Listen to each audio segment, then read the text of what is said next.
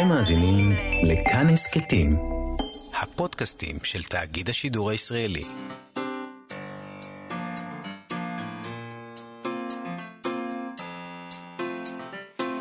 מה שכרוך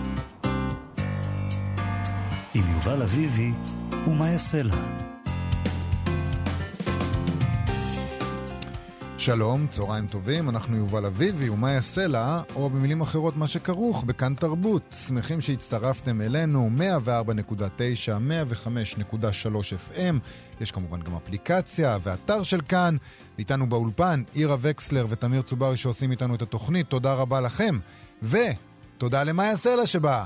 שלום לך יובל אביבי, בוא נתחיל עם טעות, תיקון טעות, כן. חייבים להתחיל עם כן. זה. אתמול קראנו פה ביקורת נהדרת של רונן דורפמן מישראל היום, וקראנו לו דורפמן, אז דורפמן, רונן דורפמן, סליחה על הטעות. סליחה. ובאמת זאת הייתה ביקורת. נפלאה. דורפמן זה פשוט, יש לנו דורפמן. כן.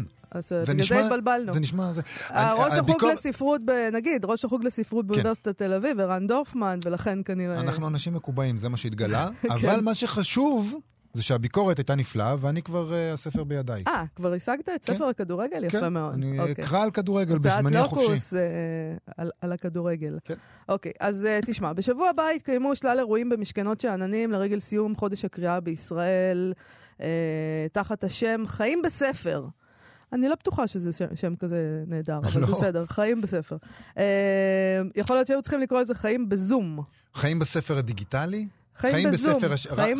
חיים בזום, בסדר. מדובר, לפי מה שהם כותבים, במפגשים בין קולות צעירים בתרבות ובספרות העכשווית, בשיח אינטימי על היצירה, החיים עצמם ומה שביניהם. ככה הם כתבו. כל הדבר הזה יקרה מראשון עד חמישי, מדי ערב בשעה 9, שבוע הבא. כל המפגשים האלה פתוחים לקהל הרחב ללא תשלום בפייסבוק לייב של משכנות שאננים. החיים בזום. כן. בין המשתתפים באירועים היה איתן ודניאל אספקטור, רועי חן ונטע וינר, ירון שני וזוהר אלמקיאס, רוני גרוס וסמירה סריה, וביום חמישי הבא, תחת השם כיסוי ראש, לב חשוף, המשוררת בקול סרלווי והזמרת נעמי חשמונאי בשיחה על הקשר שבין כתיבה לאמונה. אז אנחנו נדבר היום עם בקול סרלווי על הקשר הזה, האם הוא קשר מגביל בעצם, או שדווקא בעצם בתפילה אין שום מגבלה אולי. אולי שם אתה חסר גבולות. אנחנו נדבר איתה, נשאל אותה את זה. נשמע ממנה גם שירים, היא תקרא שירים. נדבר גם עם המשוררת נועה שקרג'י לקראת יום פתוח בבית הספר לאומנויות המילה בירושלים, שהתקיים ביום שישי. נבקש לשמוע על בית הספר הזה ועל הלימודים האלה של כתיבה ושירה, ואיך, תמיד אנחנו תוהים, איך מלמדים את זה. ואף פעם אנחנו לא מבינים אולי. אז נשמע. לא, הם אומרים שאפשר, אז נשמע איך. אבל נתחיל עם מה שמצפה לאנשים שלומדים כתיבה אחר כך, כשהם כבר כותבים. תמלוגי הסופרים, או יותר נכון, התמלוגים שהסופרים לא מקבלים מהספריות הצביעות. דרך אגב, אני מבין שבכל מיני משרדים וכאלה נמנעים מהמילה תמלוגים, דרך אגב. הם לא קוראים, הם מתקנים אותך, זה לא תמלוגים, זה תשלום. תמלוגים זה משהו שקבוע בחוק. זה משהו שהוא מובן מאליו, שיש קשר חד-חד ערכי בין היצירה לבין התשלום עליה, וכאן זה לא המקרה. המחוקק יכול לדאוג לזה, שזה יהיה בחוק. מה אתה אומר על זה? אני חושב שזה רעיון טוב, אבל אנחנו אמרנו שלא נניח לזה, אז הנה, אנחנו לא מניחים לזה. איתנו הסופר מתן חרמוני, שגם עושה רושם שהוא לא מתכוון להניח לזה. אתמול בפייסבוק קראנו, הוא מכריז על התארגנות של גוף שמטרתו לייצג את הסופרים מול משרד התרבות על מנת לדאוג לכלל הזכויות הכלכליות של הסופרים, מול כל מיני גופים ממשלתיים ועירוניים. חברו לגוף הזה לא סתם סופרים, אלא סופרים שעדיין בחיים, בניגוד למה שנוהגים לעשות בארגוני סופרים מסוימים, וסופרים מרכזיים. ענת לבדלר, חיים וייס, חגי ליניק, אישי שריד, ניר ברם, ינץ לביב, דרור משעני, וכמובן מתן חרמוני עצמו. שלום מתן חרמוני. שלום. בשעה טובה. אנחנו שומעים אותך, כן, אנחנו קצת כמו במחתרת, כמו בהגנה. אתה נשמע כאילו קצת אתה מדבר ממקלט, אבל אני מקווה שלא תדרשו לזה. מתן, אתה בדרך כלל אין חרוד, אין מה לעשות, אנחנו ניקח את מה שיש. תשמע, אתמול דיברנו כאן בתוכנית על התחושה שלנו שאין סולידריות בין הסופרים והסופרות, ושלא רבים מתגייסים לדבר הזה. האם אתה מרגיש כמונו או שאנחנו טועים בדבר הזה? לא, אני דווקא מרגיש שיש הסכמה כוללת, ושאנשים מתגייסים, אנשים רוצים לעזור, ואנשים רוצים לקבל את הכסף שמגיע להם. יש פה איזשהו, אני לא יודע, אני מנסה להתחקות אחרי השורשים של כל העניין הזה, זה נראה לי איזשהו מחדל בירוקרטי שפשוט נמשך מימי אלתרמן או משהו כזה. ואנחנו פשוט לא מקבלים אגורה, והכסף מגיע, אין שום היגיון שאני מוצא, שאני מצליח לחשוב שבעתיו לא מגיע תשלום מהספריות עבור השאלה. העניין הוא, בוא נדבר על זה רגע, העניין הוא שבמשרד התרבות אומרים שבאופן עקרוני הדבר הזה בכלל לא, זה סוג של, אולי נדבר על בסיס מה שהם מסרו לנו. אנחנו מדברים על זה בשבועות האחרונים, המאזינים שלנו יודעים, אנחנו מדברים על זה הרבה, מכירים את הנושא. אנחנו ביקשנו תגובה ממשרד התרבות לעניין הזה. בואו נקרא את התגובה שלהם, כדי שנוכל להתייחס לזה. בסדר גמור.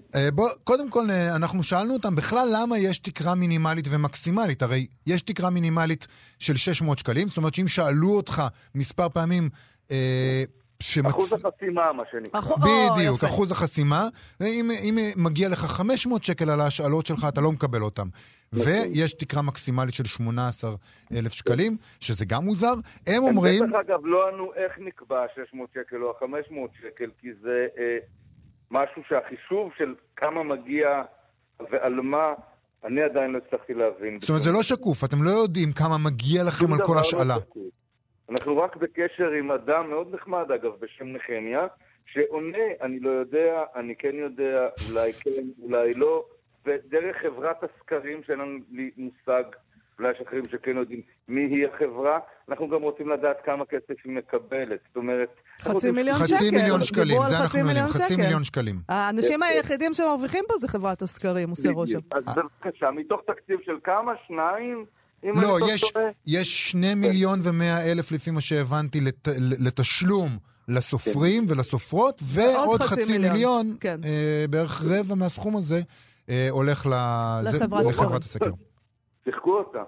תשמע, הם אומרים, התקרה המקסימלית לתשלום נקבעה על מנת לאפשר סכומי מענק גבוהים יותר לכלל הסופרים המצויים במאגר, כך שלא רק קבוצה קטנה תקבל סכום כסף גדול, נשמע טוב. כמו כן, במסגרת ועדה יהודית שבחנה את הנושא, הוחלט להשוות בין המענקים הניתנים לסופרי הילדים והנוער למענקים הניתנים לסופרים המיועדים למבוגרים. לא שאלנו על זה, אבל יופי. לא, קודם כל הם קוראים לזה מענק. אני חושבת שאולי זה המפתח. זה מה שניסיתי להגיד מקודם, זה לא, זה מענק, זה בכלל לא מתוך תקציב, זה לא מתוך... זה לא רק שזה לא תמלוג, אלא תשלום, זה מענק ולא תשלום. כן, זה טובה שעושים לכם. כן. אז מה אתה אומר על זה? תראה, זה לא לעניין. ממילא המצב לא משהו, ואנשים עוד מעט יעמדו בפני מקרבים ריקים, אם עדיין לא בכלל תחומי האומנות. יש תחושה אולי מוצדקת באיזשהו אופן שהסופרים, מעמדם הסוציו-אקונומי אולי טוב יותר, הוא גבוה יותר, ואז הם לא צריכים כל כך לדאוג, אבל זה ממש לא תופס לכל הסופרים. ולאדם מגיע להתפרנס מהמלאכה שלו. זאת אומרת, אין סיבה בעולם שהתקציבי התרבות ילכו לספריות, ישלמו למתקיני מזגנים, ישלמו על רהיטים, אבל לא ישלמו על ספרים. זה לא הגיוני ולא נתפס. מה בדעתכם לעשות, הגוף הזה שמתאגד עכשיו? קודם כל להתאגד. אני אגיד לך את האמת, מאיה, זה היה ממש הכל מן... אני קמתי בוקר אחד, והבנתי שלא מקבלים תמלוגים ל-2019. היו תורים לא קצרים לספר האחרון שלי, לשפילפוגל, מה שהוביל גם לקריאה של ספרים קודמים, ואני צריך את הכסף הזה, אני רוצה את הכסף הזה. כתבתי את אשר על ליבי. יש בינינו כאלה שכשאדם עולה להם לראש הוא מתרגם לדיו. אני מכירה כאלה, כן. אז כתבתי את אשר על ליבי, והייתה הענות מאוד גדולה גם של התארגנות מצד חגי וענת וניר ועוד אנשים ורון דהן ועוד אנשים שבין אם הם, זאת אומרת כולם, אני יכול להגיד שכן יש סולידריות הפעם.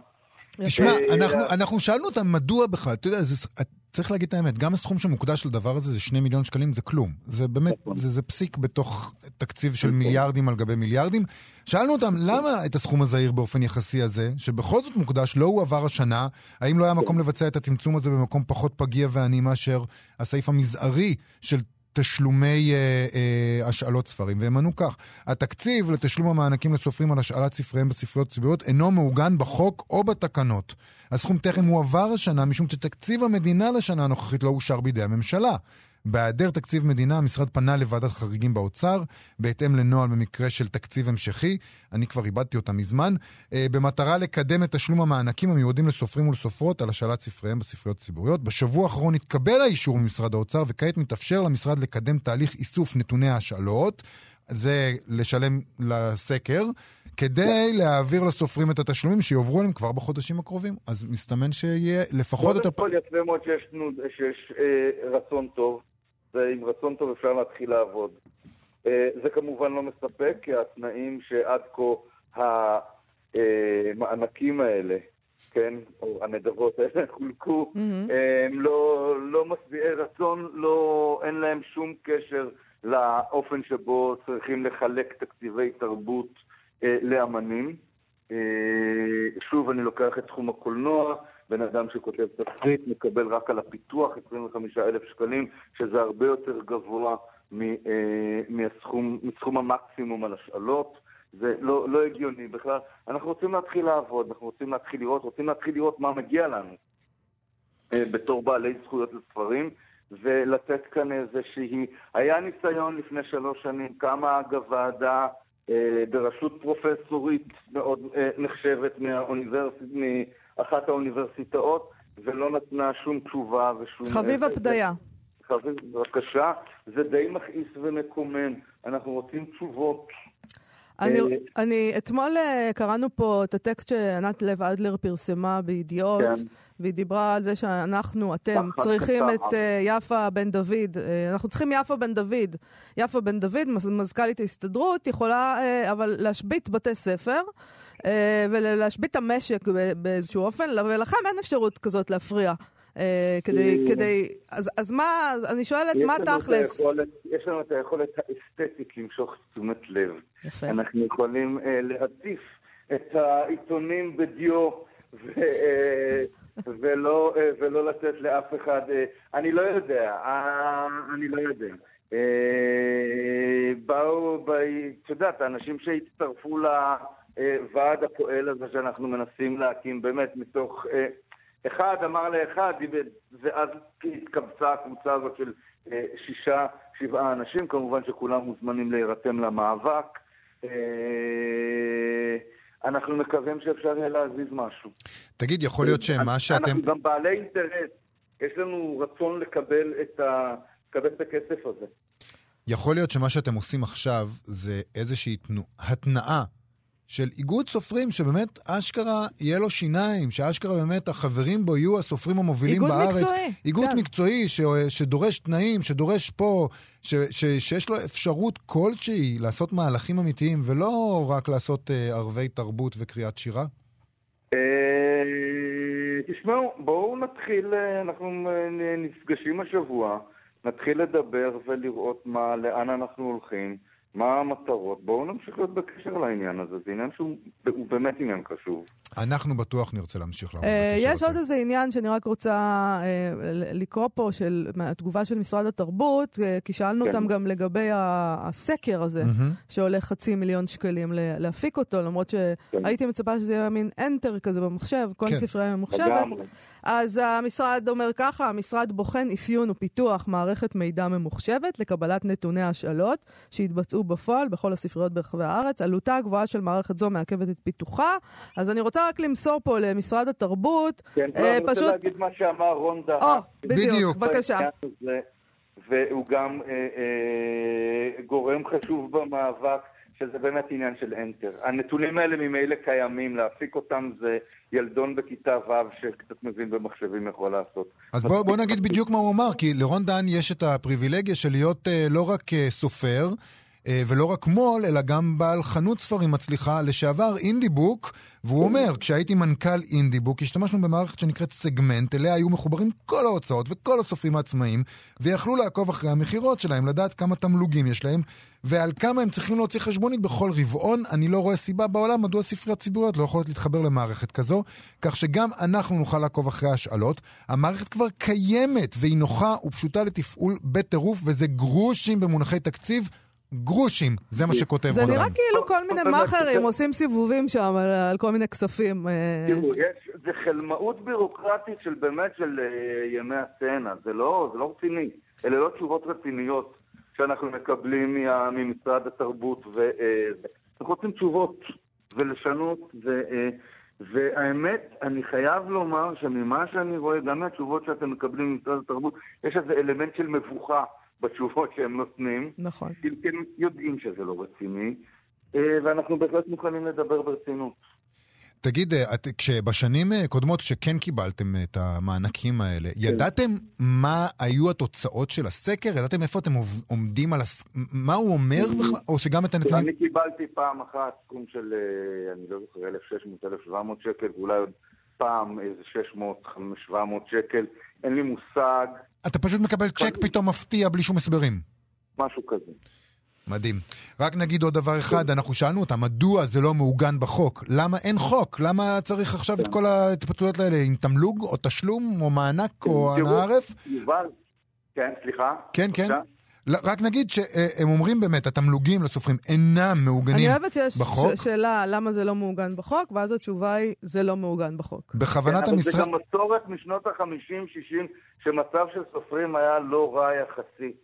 תזכרו, ומאז פשוט אף אחד לא... זה המצב השתנה בכל הגזרות והמגזרים, וצריך קצת לעדכן את ה... אפילו עניין... חוקי זכויות יוצרים השתנה מאז שאנחנו באמת סוחבים פה עניין שבאמת נראה לקוח משנות ה-50. רק נגיד שהם לא אומרים שהם עומדים לעשות מזה חוק. התשובה שלהם קצת יותר עמומה מזה. בכוונת המשרד... אנחנו נתחיל לדבר. אנחנו רוצים חוק. אנחנו רוצים שלא יהיה צריך כל שנה להתחיל לכתוב מאמרים נעלבים ולא לא מתאים. רק נגיד שהם אומרים בכוונת המשרד לקיים חשיבה מחודשת בנושא, לבחון חלופות לטיפול ולמתן מענים לסופרים ולסופרות בנוגע לטווח הארוך. אז זה לא חוק, אני לא יודע מה זה אומר, אבל בואו ננסה. אנחנו נשמח להמשיך לעמוד איתך ואיתכם בקשר לדבר הזה. אנחנו נשמע... אני שמח אגב על הרצון הטוב שהם מגלים. הם לא... כן, כדאי לנסות לדבר איתם. הם לא יקפצו אותנו.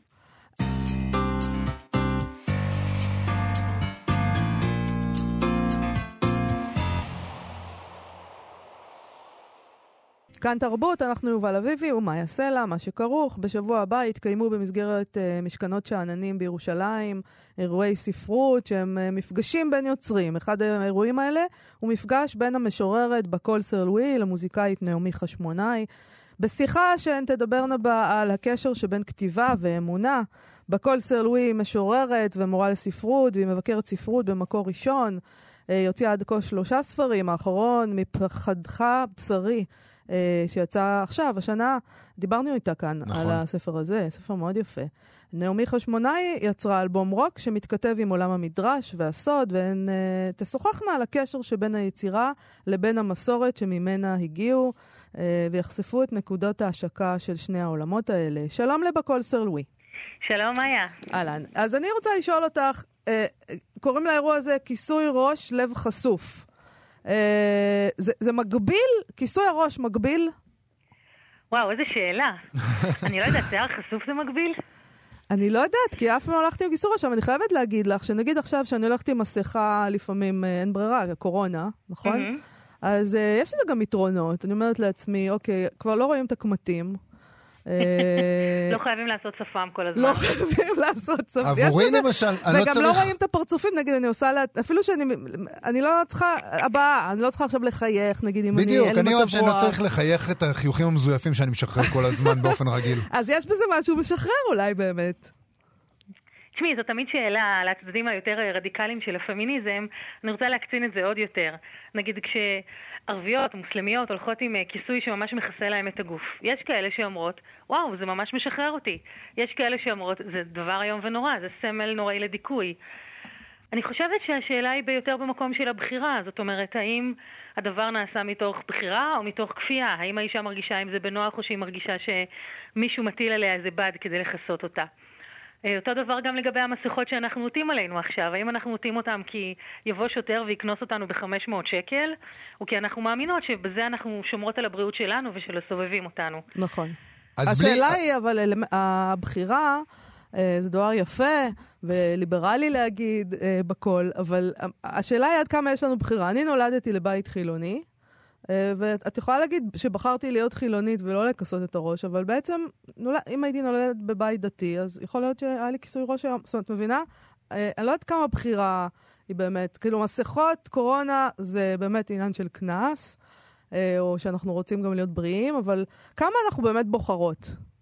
תראי, זאת שאלה שאנחנו צריכות לשאול אותה בלי קשר לעולם הדתי. נכון. זאת שאלה שהיא נורא נורא חשובה, אני אגיד דברים נורא בוטים עכשיו, אבל כשנערות בנות 15 לוקחים אותם כדורגלנים ומשקים אותם באלכוהול ומנסים לשכב איתם או שוכבים איתן, האם יש להם בחירה? זאת אומרת, או שהם חיות בתוך, כמו המאמר היפה של חיים לוינסון בארץ השבת, או שהם חיות בתוך חברה שבה מתייחסים אליהם כאל שוק בשר, והכדורגלנים האלה הם גם תוצאה של חברה שמתייחסת לאישה פשוט כמטבע עובר לסוחר שאפשר לעשות במה שרוצים. אני חושבת שהמטרה שלנו כבני אדם, המטרה שלי כמורה, המטרה שלי כאימא, המטרה שלי כחברה, היא בכל מציאות נתונה שאדם יבחן את האוטונומיה שלו כלפי עצמו. וכרגע אני אומרת את זה כאישה, אבל אני אומרת את זה גם כאדם, וזה בכלל לא משנה לי איפה אני חיה. מה שאת עושה, האם את עושה בגלל שגידלו אותך לזה, או שחינכו אותך, ומה את לוקחת מזה, או מה את משאירה? או את עושה את זה בגלל ש... בטלוויזיה עושים ככה, או שגידלו אותך שככה תהיה אהובה, ככה תהיה נחשקת, ככה יסתכלו עלייך, ככה לא ייחסו עלייך. זאת שאלה אמיתית, וזאת שאלה פמיניסטית ואנושית מן המעלה הראשונה שכולנו חייבות לשאול את עצמנו כל הזמן. נכון, מסכימה איתך מאוד. אולי, כן, יובל. אני רוצה... יובל עושה לי סימנים פה. סימנים, רגע. נלך רגע מהשיפוט, נלך רגע ממה טוב ומה רע, והאם יש בחירה או לא. עצם העובדה זה מה שאולי יהיה באירוע, עצם העובדה שיש כיסוי ראש משפיע על היצירה. בחרת, לא בחרת, זה טוב, זה רע, זה דיכוי, זה לא דיכוי, זה על הראש, אז זה משפיע, האם כן או לא? תשמע, אני חייבת להגיד שכל פעם כשמדברים איתי על הדתיות שלי, ואני כאילו דתייה אקסטרים, הולכת עם כיסוי ראש, שמאלות ארוכות, רואים עליי שאני דתייה, אני לא מסתירה את זה. אז שואלים אותי ככה, בהבעה עדינה כזאת, ממלאת חמלה, קצת כאילו אני סובלת מאיזה מחלה ממארת. אז איך זה באמת להיות אישה דתייה עם כיסוי ראש? ואז אני אומרת... אז איך זה להיות חילונים קעקוע? איך אתה חי עם זה? קשה, האמת קשה. אז אולי באמת זה לא משפיע בכלל על היצירה, כי אני חושב לעצמי, אם היו שואלים... כל דבר משפיע. בדיוק, אבל כאילו לך תסכם את זה, לך תגיד, אוקיי, בסדר, זה משפיע. אולי זה כאילו הכל שטויות, כי אם היו שואלים אותי, איך זה להיות מי שאני על היצירה שלי, אם הייתי יוצר, אז הייתי אומר להם, לא יודע, מה אני יודע? לא הייתם מישהו אחר אף פעם. כן, יש לי קעקועים, אין לי קעקועים, לא חשבתי אף פעם זה השפיע על היצירה שלי. תשמע, אני חושבת שזאת שאלה שהיא מגיעה עדיין מתוך תודעה שיש איזה סוג של הגמוניה ומיעוט, לא במובן הפוליטי, אלא במובן הזה שעדיין רוב היוצרים שאנחנו מכירים הם בדרך כלל חילונים. כן. ויש פחות יוצרים דתיים. אם נגיד יגיע יוצר שהוא, כמו שהיום יש הרבה עיסוק בלהט"ב, כי הם באמת מיעוט הרבה יותר גדול. אז כל הזמן אנחנו בוחנים את התודעה של המיעוט מול התודעה של הרוב, והתודעה של הרוב מול התודעה של המיעוט. אז מכאן זה מגיע. האם יש ערך לעניין הזה של הזהות, לפוליטיקת הזהויות? כן, בוודאי. האם יש ערך לבחירות שאדם עושה? כן, מאוד. אני בתור אישה מעדיפה להסתכל על המקום שאני באה ממנו, העולם הדתי, כמורשת, מטען תרבותי מאוד מאוד מאוד גדול. כמו שאני אדבר נגיד עם משוררת מהולנד או מגרמניה או מצרפת, שהיא חלק מתרבות ספרותית מאוד מאוד עמוקה וארוכה שנים, מאוד מפוארת, גם אני כשאני מגיעה לעולם של הספרות, אני מרגישה שאני נושאת עם מטען מאוד מאוד מאוד עמוק וכבד, לפעמים אפילו כבד מנשוא, אבל אני נושאת אותו איתי. לא כמחלה, אלא נגיד כמו איזה תכשיט מאוד מאוד יקר שיש לו משקל, כן. אבל איזה כיף לשאת אותו עליי. כן, כיף לך שיש לך אותו לשאת אותו, האמת. בואי תקראי לנו בבקשה שיר שלך. שיר שלי? לפני שנמשיך, כן. אז השיר שאני אקרא זה השיר שפותח את ספרי השני, סכין שלופה האור. זה שיר שהקדשתי אותו ליוצרת אחרת, כי התחושה שלי תמיד בתור יוצרת שאני אף פעם לא יוצרת בחלל הריק, אני תמיד יוצרת באיזה חלל תרבותי. השיר הזה מוקדש לסילביה פלט. אוקיי. לסילביה פלט. בגילי כבר היית מתה, והרקב אכל ללהותיר שריד. בערובות החזה האפלות, היכן ששכן הדופק, פועמת הדממה עכשיו. אבל ידך עודה כותבת, לבושה בדמדומים את מגיעה אליי כל ערב סמוך לחצות, ישובה לצידי, אני מניחה לך לשתוק. נחלץ לרגע מהצורך במילים. אחר כך נעשן. את תפלטי את האוויר מראותייך בנשיפה ארוכה, תראי תמונות של הילדים. על הבגידה לא נדבר. היום התאבדתי בצבעונים, ושוב שלג ירד. 60 שקל לפרחים. זה כל שהיה לי בארנק. על החלב ויתרתי, עבור הדבש. הם קמלו מהר בבית החם, את הפקעות נאלצתי לזרוק, שכחתי את השמיטה. יש כל כך הרבה דרכים למות, את חלקן אני מכירה היטב, את הפחות נראות לעין. עם רובן התיידדתי, כמה מהן עשיתי לאומנות. נהדר. כן, זה עוד נמשך, אבל נעצור כאן. אני רוצה בזמן המועט שנשאר לנו לדבר קצת על נעמי חשמונאי, שלא נמצאת איתנו כרגע, אז אולי תספר לנו קצת עליה ועל מה שהיא עושה. נעמי חשמונאי היא יוצרת מופלאה, ועזבו, פשוט תיכנסו לגוגל ותחפשו שירים שלה ביוטיוב. אנחנו נשמע עוד מעט שיר שלה. היא יוצרת רב-תחומית, פרפורמרית ומשוררת נפלאה, שעושה שירה ועושה מוזיקה, היא זכתה גם על זה בפרס שר החינוך לתרבות, היא הייתה בעצם הזוכה הראשונה בפרס הזה ב-2016, והיא בעצם היא ממש חיה על התפר, זאת אומרת היא רוקסטארית, יש לה נשמה רוקיסטית, והיא כותבת על איך זה בעצם להיות אישה ולהיות יהודייה ולהיות דתייה, ולחיות בכלל במרחב הזה המטורף הזה של החיים פה בארץ ישראל, במזרח התיכון ובכלל כאדם. אני רוצה לקרוא שיר שלה. בבקשה. זה שיר שפורסם בתרבות וספרות של הארץ. אתה מחכה למשיח או לאבא שלך שימות, כך אתה מכיר את העולם. אתה אומר, לא פגעה בי נשמה של אילן, לא ראיתי שריקה, לא אני. שהייתי נפש במרווח בין המים לסירה, בחלל שהוכן לי לנפילה, ידעתי. אני אחיה בכל האור. אני שהייתי ציפור בין שדה, לירח. אז הצגתי אותה כמוזיקאית, אבל בעצם גם משוררת. לגמרי. מהמקרים של סינגר סונגרייטר, שזה אנשים כישרוניים מהסוג שאני מתקנה בהם ללא הרף. אז האירוע שלכן יתקיים ביום חמישי הבא, נכון? משכנות שעננים, בזום, אפשר להגיע כולם, לא משנה איפה אתם בארץ, בואו עם הטרנינג. בואו עם הטרנינג, בדיוק, אפילו אתם לא חייבים להדליק את הוידאו, למרות שזה נחמד שכן מדליקים את הוידאו. תלוי באיזה שעה, תלוי באיזה מצב המאזינים. הצטרקנו. כל אחד יעשה מה שנוח לו. אולי אני צריכה באמת כיסוי ראש. באמת, בכל, זה נראה לי נורא נוח. לא צריך להתעסק כל הזמן. נוח תלוי מתי, במזרח התיכון, בחודשים שאנחנו נמצאות בהם, זה פחות נוח, זה אני חייבת להגיד. על זה לא חשבת. לא.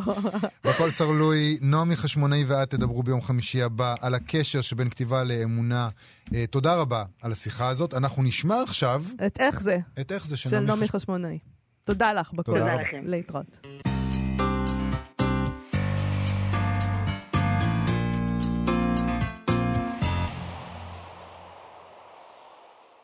לדעת האם אפשר ללמד כתיבה, ואם כן, איך? אנחנו לרוב לא מקבלים תשובה לשאלות, זאת אולי היום. סוף סוף נקבל תשובה. את בית הספר לאומנויות המילה מנהלת נועה שקרג'י, משוררת, עורכת, דוקטורנטית במחלקה לתקשורת ועיתונאות באוניברסיטה העברית. ספר שיריה חותמת חום ראה אור בשנת 2017, והיא זכתה במספר פרסים, בהם פרס שרת התרבות למשוררים בראשית דרכם, ופרס על שם גרשון שקד לחקר הספרות העברית. שלום נועה שקרג'י. שלום יובל, אם הייתי יודעת שזו תהיה ההתחלה, הייתי מתלבשת אחרת. זה כמו בזום, לא צריך להתלבש. זהו, אני ממש... לא התכוננתי, אני... אז רגע, זה יהיה אירוע וירטואלי. לא, האמת שלא. יום פתוח, אמיתי. אמיתי בשטח. כן, כן, כן. אז מה יהיה ביום הפתוח הזה? אולי דרך זה שתספר לנו מה יהיה ביום הפתוח, נבין משהו על בית הספר הזה. אוקיי. יום פתוח יש בו תמיד סדנה, תהיה סדנה עם רמי גיל, שהוא מורה אצלנו לעריכה, הוא מלמד את התלמידים לערוך את הטקסטים שלהם. אז הוא ייתן סדנה שנקראת האומנות שבמעשה האומנות. ויש שיחות קצרות עם מורה בית הספר, עם חגי ליניק שמלמד פרוזה, עם גלעד מאירי שמנהל יחד איתי את בית הספר ומלמד שירה, ועם גיא פרל שמלמד על ארכיטיפים יונגיאנים ואיך הם מוצאים את דרכם לשירה. וגם תלמידים יספרו ויקטרו כמיטב המסורת. יקטרו, כן, יפה. יספרו ויקטרו, כן. וזהו, זה בדרך כלל היום הפתוח. ולשאלתכם, אם אפשר ללמד כתיבה, זה ממש, אני חייבת להגיד לכם, זה מדהים אותי שאנחנו עוד שואלים את השאלה הזאת, זה כמו ששואלים אם זה שיר או לא שיר. זה נראית לי מין שאלה כזאת שאנחנו מוצאים מעידן אחר. יש כל כך הרבה סופרות, סופרים, משוררות ומשוררים מעולים מסביבנו שעברו בסדנאות הכתיבה, ואנחנו מבינים היטב שמי שאין לו כישרון לדבר, אין לו כישרון לדבר. אבל יש הרבה אנשים שיש להם כישרון לדבר. כן. ושבדורות קודמים פשוט עברו את תהליך החניכה הזה באמצעות זה שהם או קראו המון, מה שהיום אנשים זקוקים להמון הכוונה כדי לקרוא, זה הופך להיות פעולה יותר ויותר קשה, או שהם פשוט היו שוליה של מישהו, וזו גם דרך ללמוד. זאת אומרת, אנחנו בסך הכל מעבירים פרקטיקות ישנות ומוכרות בתוך מסגרת. אנחנו לא ממציאים כלום.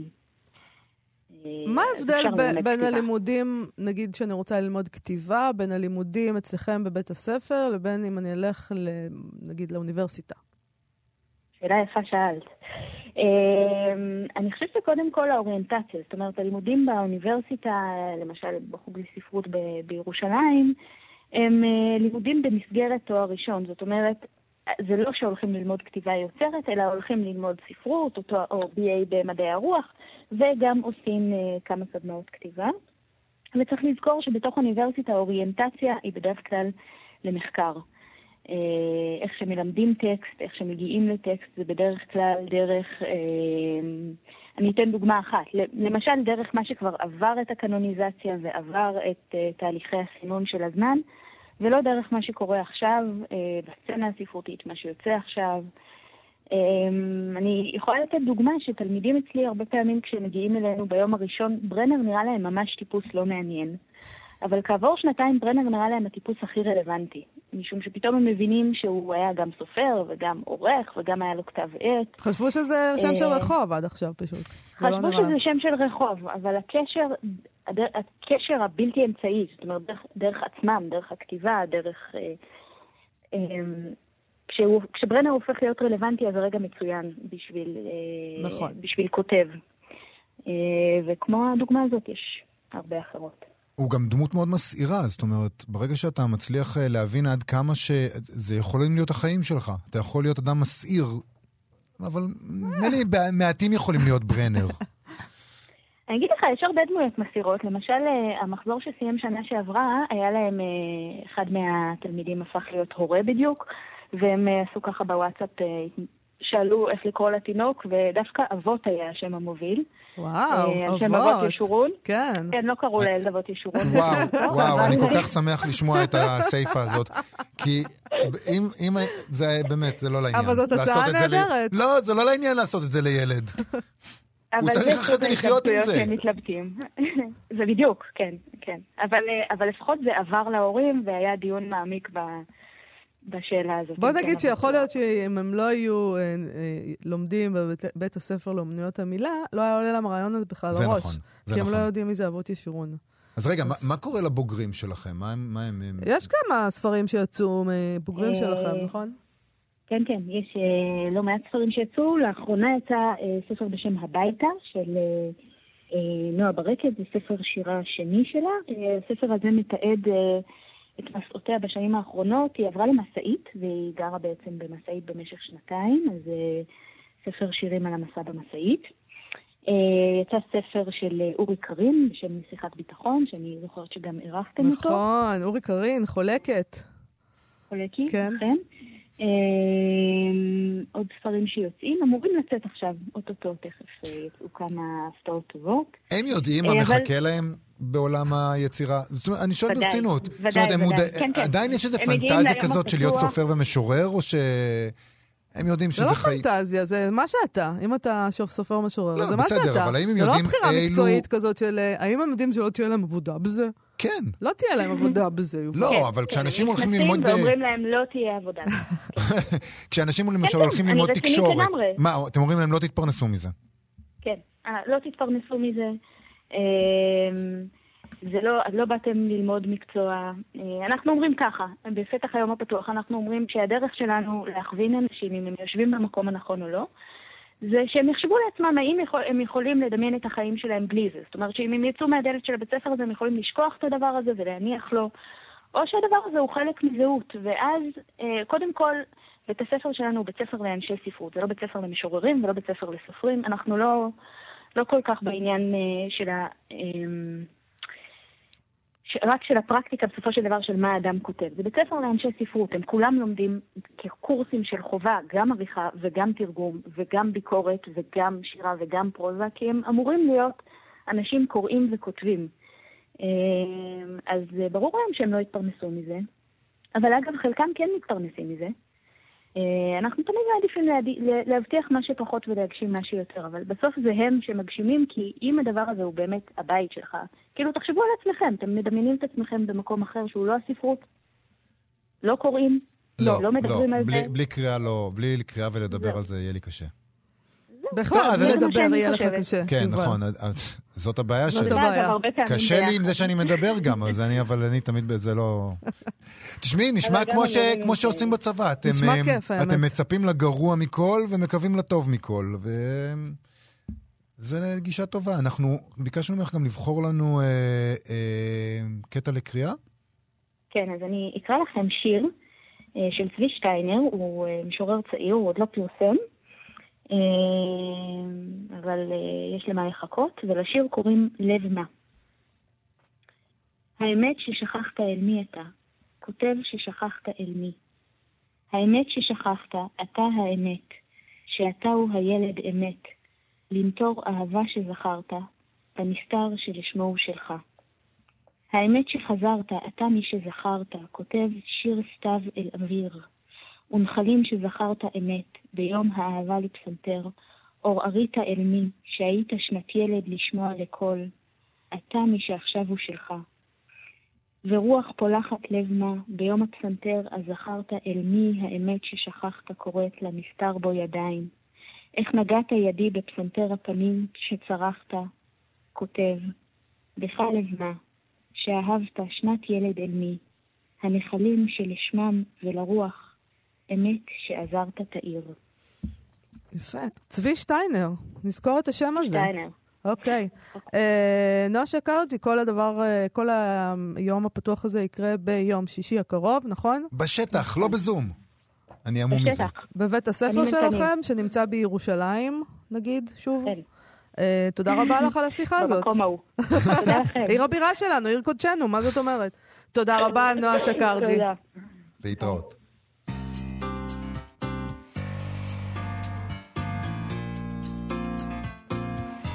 תשמע, אנחנו כבר יצא ככה שכמעט נגמר הזמן, יש לנו סטטוס ספרותי. נכון. אנחנו נעשה אותו היום עם העורך, סטטוס ספרותי משעשע מאוד. אני שמח על מה שכתוב כאן. העורך חיים פסח מספר על הערכה של צ'כוב לטולסטוי. מה חשב צ'כוב על טולסטוי? כן. ואתה כמובן שמח, כי אתה מסכים עם צ'כוב. אני פשוט שמח, אני אדם שמח, את מכירה אותי. אני רוצה להגיד לך משהו, יובל, תקשיב. אתה לא צ'כוב, ולכן אתה לא רשאי. מה שמותר לצ'כוב, לא מותר ל... לא, אבל עכשיו אני יכול להגיד, היי, גם צ'כוב אמר... טוב, בואי נספר למאזינים מה צ'כוב אמר. אז בואו נשמע מה צ'כוב אמר. קורא במכתביו של צ'כוב, זה מהמכתבים של צ'כוב, חיים פסח מספר, ושם הוא מוצא את הביקורת על מה שבעיניו פגום אצל טולסטוי, וכך כותב צ'כוב, מוסקבה, 8 בספטמבר 1891. טולסטוי נוזף בנו על שאנו חוסכים כסף ואוכלים בשר. זה יותר מדי. טולסטוי אינו מתיר מעט עם מוסריות לבני אדם. שלשום קראתי את האחרי דבר. שאני אמות, אבל היא כל כך מטופשת ונפוחה בעצמה, שהשד ייקח את הפילוסופיה של כל הגדולים האלה, כל החכמים הגדולים האלה, שהם רודנים כמו גנרלים ובורים כמו גנרלים, כי הם כל כך לא בטוחים בעצמם. דיוגנס נהג לירוק לאנשים בפנים כי ידע שלא יענש על כך. טולסטוי קורא לרופאים סקנדליסטים וחושף בורות בנושאים שכאלה, כי הוא כמו דיוגנס יודע שלא יענש בחוק ולא יוכפש בעיתונות. צ'כוב היה רופא גם. כן. מוסקבה, 25 באוקטובר 1891. הוא עדיין מוטרד, צ'כוב. מטולסטוי. כל לילה אני נשאר ער וקורא במלחמה ושלום. אתה קורא אותו בסקרנות ובפליאה, תמה, כאילו קורא אותו בפעם הראשונה. אבל אינני אוהב את החלקים שבהם מתואר נפוליון. ברגע שהוא מתחיל לעסוק בנפוליון, אנחנו חשים במין עיוות, במגמה להראות שהאיש היה יותר טיפש מאשר היה באמת. כל מה שעושים ואומרים פייר, הנסיך אנדרה, וגם ניקולאי רוסטוב הכלומניק, תמיד ראוי וטוב, חכם, הגיוני ומרגש, תמיד. אבל מצד שני, כל מה שאומר או חושב נפוליון לא רציני ולא חכם. זה מוגזם ולא מתאים למשמעות הסיפור. תשמע. אני רוצה לתאר למאזינים שאתה פשוט, אתה ברדיו יובל, אנשים לא רואים אותך, יובל מהנהן באופן נמרץ, עוד מעט הראש נופל לך שם כמו הכלבים האלה על הדשבורד. לא, במיוחד בראשון, כי טולסטוי נורא צדקן, ואני כל כך שמח שצ'כוב אומר שהוא נפוח, ושאני עכשיו יכול להגיד, זה לא אני אמרתי, זה צ'כוב. טוב, יאללה, אנחנו צריכים לסיים עוד מעט, נעשה עוד משהו קצר? עדכונים מגזרת הסופרת ג'יי.קיי. רולינג, שהסערה סביב התבטאויות של הלהטבקים לא שוכחת, וגם לא עזם עליה בקרב קהילת הלהטבקים, אחרי שהיא יצאה בטוויטר נגד הביטוי אנשים עם מחזור, וגם פרסמה מאמר הסבר שעשה יותר נזק מתועלת, רק העצים את הכעס עליה. אנשים עם מחזור, אני רוצה למי שלא לא היה פה ולא שם לב. זה אנשים שקיימים פה. אנשים עם מחזור, בניגוד לנשים עם מחזור. זאת אומרת, זה היה... זה טרנסג'נדרים, אנשים שפעם היו אישה, נכון. והפכו לגבר, ועדיין יש להם מערכת רבייה נשית. לא, אני מתכוונת, ניסיתי להסביר את ג'יי.קיי. רולינג, שהתעצבנה על זה, שקראו להם אנשים כן. ולא נשים. אוקיי. עכשיו נראה שייתכן שיש איזה בעיות עם הספר הבא שלה, בהוצאה שבה הוא תוכנן לצאת. עכשיו יש סערות סביב העניין הזה. כן, שזה די מדהים, כי זו ג'יי.קיי. רולינג אחרי הכל. בהוצאת אשת בבריטניה, שם עובדים על הספר החדש שלה. מתגלים קשיים בהשלמת הפרויקט בעקבות הסערה האחרונה, בעקבות מחאה של העובדים, של ההוצאה. כזכור, לא מזמן סיפרנו פה על מחאת עובדים באותה הוצאה, באשת בארצות הברית, שגרמה לכך שההוצאה החליטה שלא להוציא את ספרו של וודי אלן. עכשיו 5 עובדים בהוצאה מסרבים לשתף פעולה עם הוצאת הספר. אז בהוצאת האצ'ט דווקא ניצבים לצידה של ג'יי.קיי. רולינג באופן יחסי. הם שחררו הצהרה שלפיה אנו גאים לעבוד עם רולינג על המעשייה שלה לילדים. חופש הביטוי הוא אבן הפינה של הוצאות לאור. אנו מאמינים בפירוש שלכל אחד יש הזכות לבטא את אמונותיו ומחשבותיו. לכן אנו לא מגיבים על עמדותיהם האישיות של הסופרים שלנו. אנו מכבדים את זכות העובדים שלנו להחזיק בעמדות אחרות. הם הבהירו. לעולם לא נכריח את עובדנו לעבוד על ספר שהתוכן שלו פוגעני ביניהם, אבל אנחנו מבדילים בין זה לבין סירוב לעבוד על ספר בשל אי הסכמה עם עמדות הסופרת מחוץ לכתיבתה, דבר המנוגד לתפיסתנו של חופש הביטוי. טוב, בהוצאה עושים עכשיו פגישות אישיות עם העובדים הסרבנים, ונמסר שם, אנחנו ניגשים לשיחות עם אמפתיה וחמלה, כשכל מקרה לגופו. בחיי, זה נורא נחמד העולם הזה, הליברלי שלכם, יובל, כי אם אני הייתי הבוס שלהם, הייתי פשוט מפטרת את כולם. באמת? כן, ברור. את לא חושבת שיש להם את הזכות להגיד מה שהיא אמרה היה נורא? נניח... בטח שיש להם את הזכות להגיד שזה היה נורא, אבל זה לא קשור לעבודה, על ספר. אוקיי, בוא נתקדם, אני רואה שאתה ממש אמור. לא, אני חושב שהיא בהחלט, אם יש מחאה נרחבת, ויכול להיות שחלק מהעובדים האלה גם שייכים לקטגוריזציה הזאת של הלהטבקים, וזה פוגע בהם באופן אישי, כשמישהי עמדה שג'יי.קיי. רולינג אומרת משהו פוגעני כלפי הקהילה שלהם, שממילא סובלת מעוולות, יש לנו זכות להגיד, אני עם האישה הזאת לא עובד. הוצאת הספר הזו, דאיקבוג, נדמה לי קוראים לו, אם אני מבטא את זה נכון, הוא הוכרזה בחודש שעבר, כשהוא יצא בחינם ברשת, בנובמבר הייתה אמורה לצאת הגרסה המודפסת המאוירת שלו, לאחר שרולינג ביקשה מילדים לשלוח איורים לטקסטים. יפה מאוד.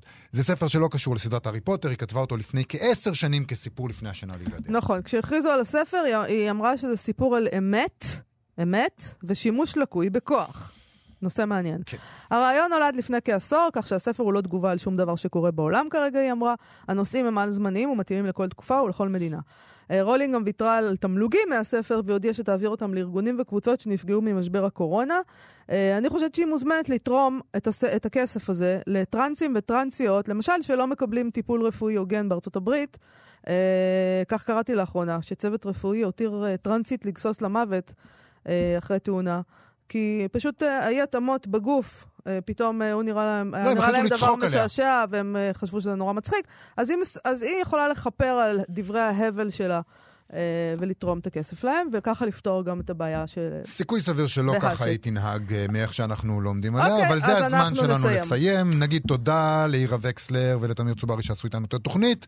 נזמין אתכם כרגיל לבקר בעמוד הפייסבוק שלנו, מה שכרוך עם יובל אביב ומה יסלע, וגם בעמוד הפייסבוק של כאן תרבות. אחרינו המעבדה עם גיל מרקוביץ', היא ממשיכה שם לחקור פיזיקה קוונטית, או דברים כאלה שאיני מבין. אולי נאזין לזה. ביולוגיה קוונטית. למה אתה סתם אומר? אני לא מבין. ביולוגיה קוונטית. להתראות מחר. אנחנו נתראה מחר. אתם מאזינים לכאן הסקטים, הפודקאסטים של תאגיד השידור הישראלי.